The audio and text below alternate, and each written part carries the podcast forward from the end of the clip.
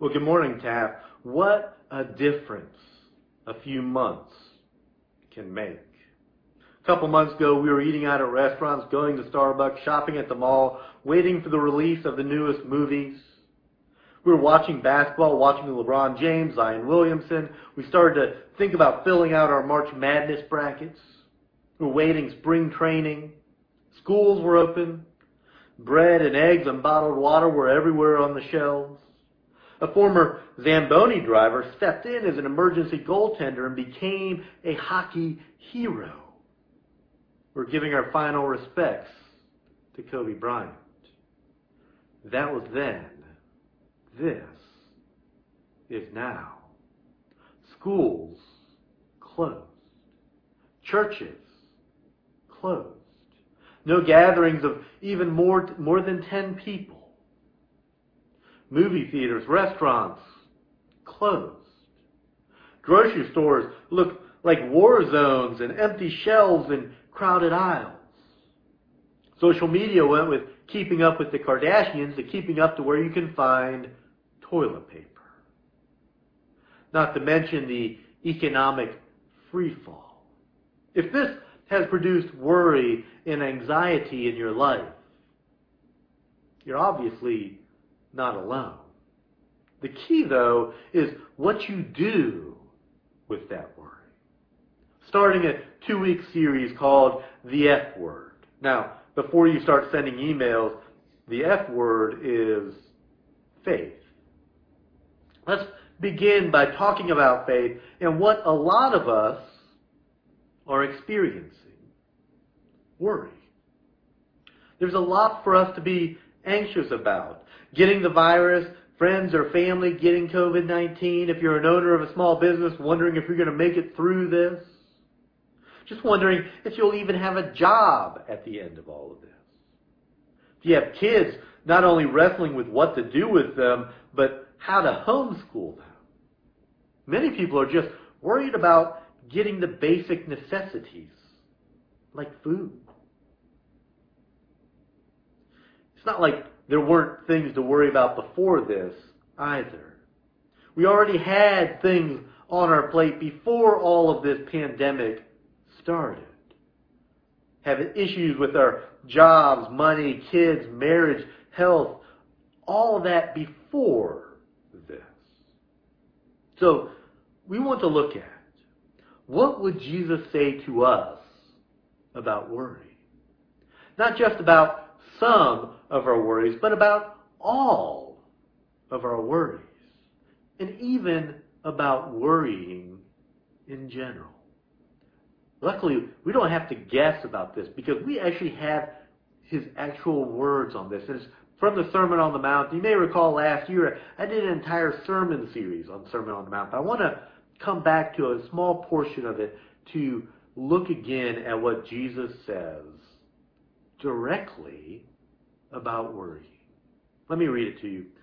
I tell you not to worry about everyday life whether you have enough food or drink or enough clothes to wear, isn't life more than food? And your body more than clothing? Look at the birds. They don't plant or harvest or store food in barns, for your heavenly Father feeds them. And aren't you far more valuable to Him than they are? Can all of your worries add a single moment to your life. And why worry about your clothing? Look at the lilies of the field and how they grow. They don't work or make their clothing, yet Solomon, in all of his glory, was not dressed as beautifully as they are. And if God cares so wonderfully for the wildflowers that are here today and thrown into the fire tomorrow, He will certainly care for you? Why do you have so little faith? So don't worry about these things saying, what will we eat? What will we drink? What will we wear? These things dominate the thoughts of unbelievers. But your Heavenly Father already knows all your needs. Seek the kingdom of God above all else and live righteously. And He will give you everything you need. So don't worry about tomorrow, for tomorrow will bring its own worries. Today's trouble is enough for today. The main thing Jesus has to say about worry, the one big idea is simply this. Don't worry. Let me read it to you again. I tell you not to worry about everyday life. Now some of you may be thinking, what do you mean don't worry? You can't help but worry. It's natural to worry. It's, it's normal to worry. I mean, look at what's happening in our world. If you're not worried about that, then you're just not being rational. You can't tell us, don't worry. But that's exactly what Jesus says. He says, don't worry. He reminds us that worry is a choice. It's a decision. Decision you make is whether or not you will worry about things. Whether you will hold on to those things, whether you'll cling to them and carry them with you wherever you go. No matter how much you want to leave it behind, our natural instinct is to grab onto them and to carry them with us. But Jesus says, don't.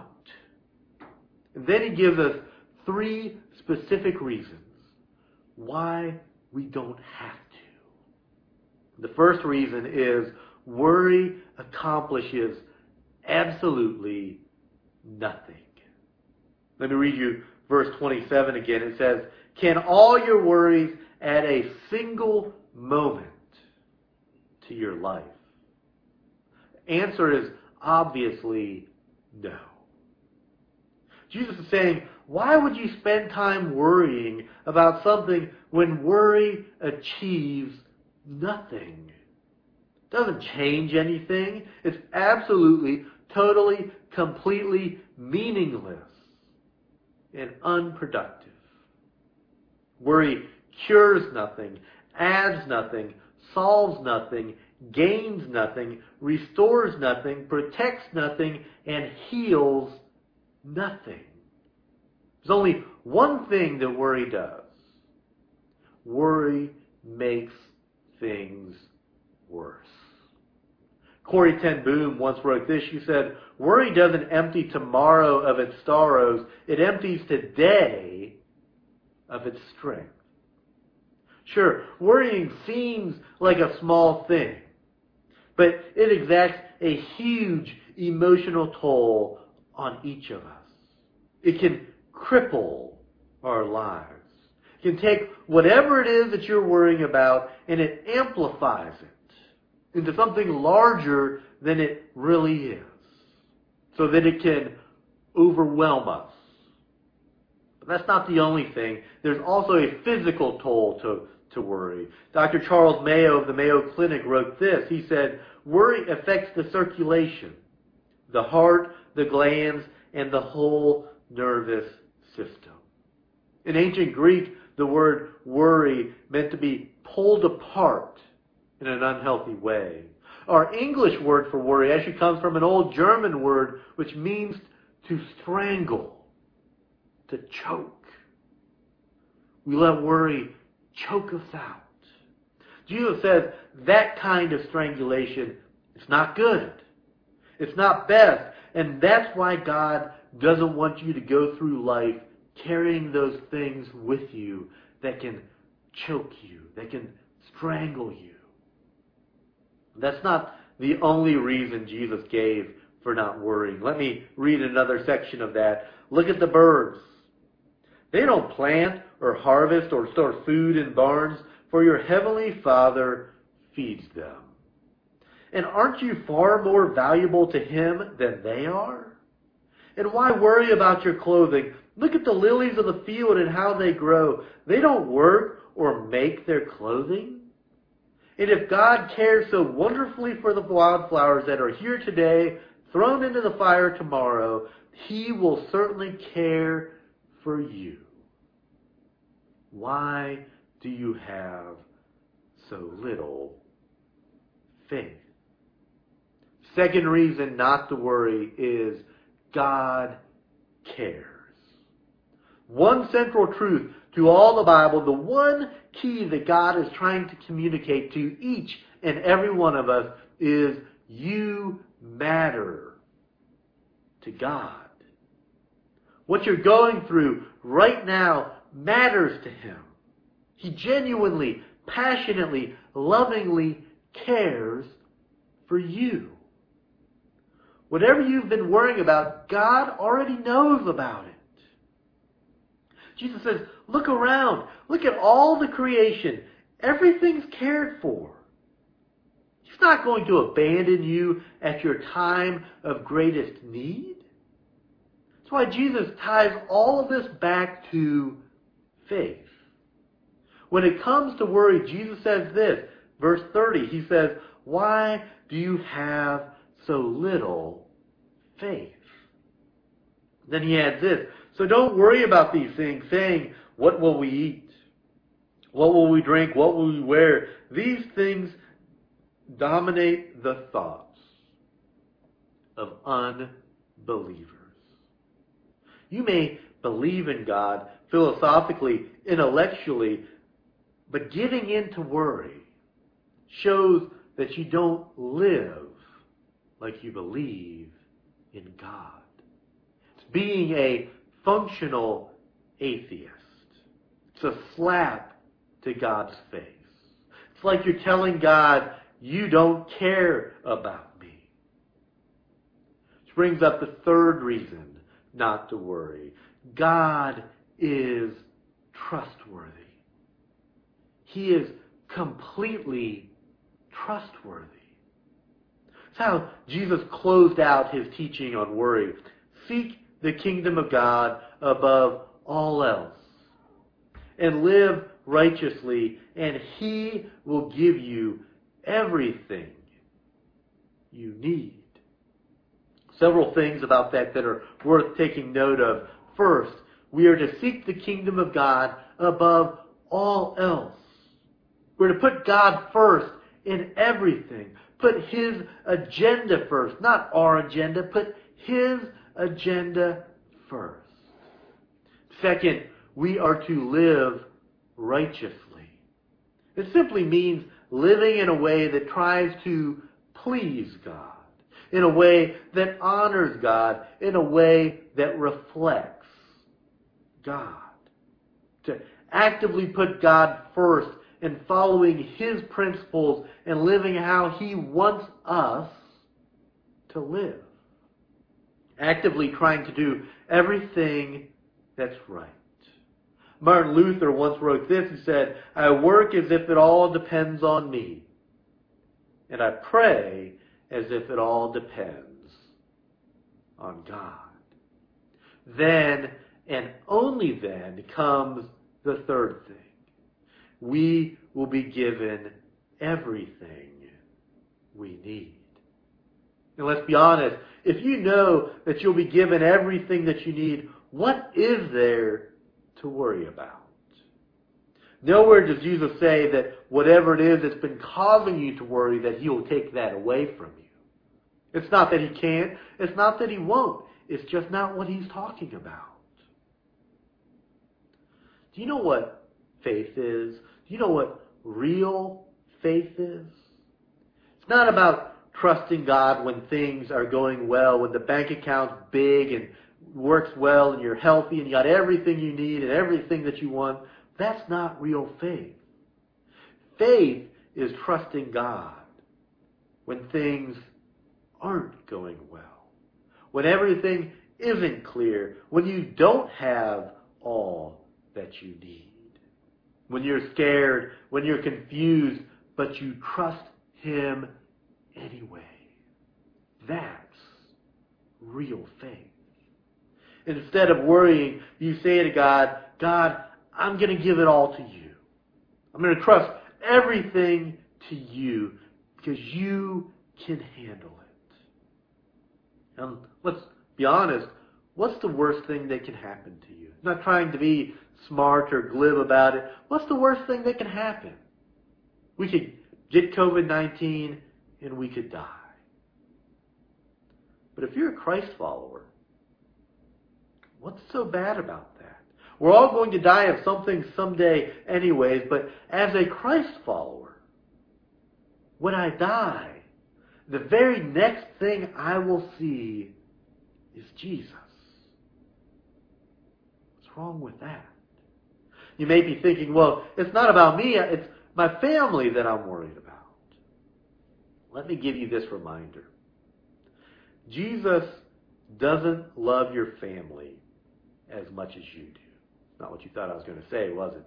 He loves them more than you do. He will take care of them. So here's the challenge. The challenge is to have this vertical, eternal perspective that puts worry in its place. This is all throughout the Bible a reminder of God's care and concern for each of us. In Psalms 55 it says this, Give your worries to the Lord and He will take care of you. 1 Peter chapter 5 says this, Let God have all your worries and cares. For He is always thinking about you and watching everything that concerns you. This isn't about God eliminating everything in your life that can cause worry. No matter what happens in your life, you don't have to worry because God is in control. He's the ultimate insurance policy. Insurance policies don't prevent bad things from happening, but it gives you peace of mind to know that you can get through whatever it is that happens. That's God. It means that you can let go of worry. Your entire life has been turned over to God. You're placing your entire trust in Him. So that no matter what happens, you have a radical trust in God. Let me read that last statement from Jesus once again. Seek the kingdom of God above all else and live righteously, and He will give you everything you need. Everything you need. Not everything you want, not everything you desire, not everything that you hope for, but everything you need, He will provide. You won't be protected from every disease, but no matter what you go through, there is no need to worry. We will be given everything that we need. The strength that you need, the survival that you need, the emotional stamina that you need. Yes, we live in worry sometimes. But that's when you need to meet that worry with a deeper and higher truth. You need to take that worry and to turn it over to God.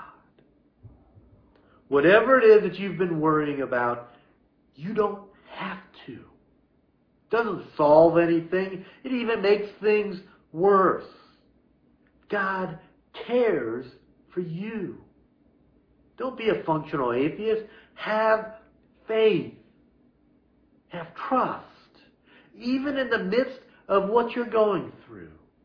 He'll give you what you need to get through it, no matter what happens. He will provide. They say it's impossible to pray and to worry at the same time. That's how we're going to end today. We're going to give it all over to God and we're going to end in prayer. So if you'll pray with me, I'm going to kind of lead you through this prayer. If you'll just pray with me. Just begin by telling God what it is that you're worrying about.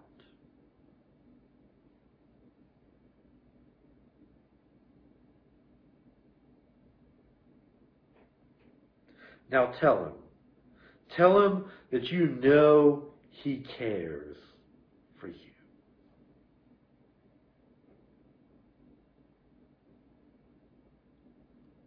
Next, tell him that you trust him with it and that you're going to place all of that, all of your worries into his hands.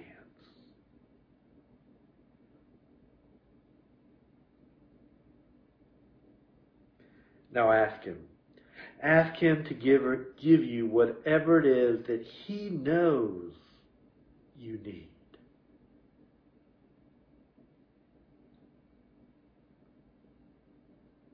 And finally, because he always keeps his promises, thank him. Thank him that you don't have to worry about it anymore.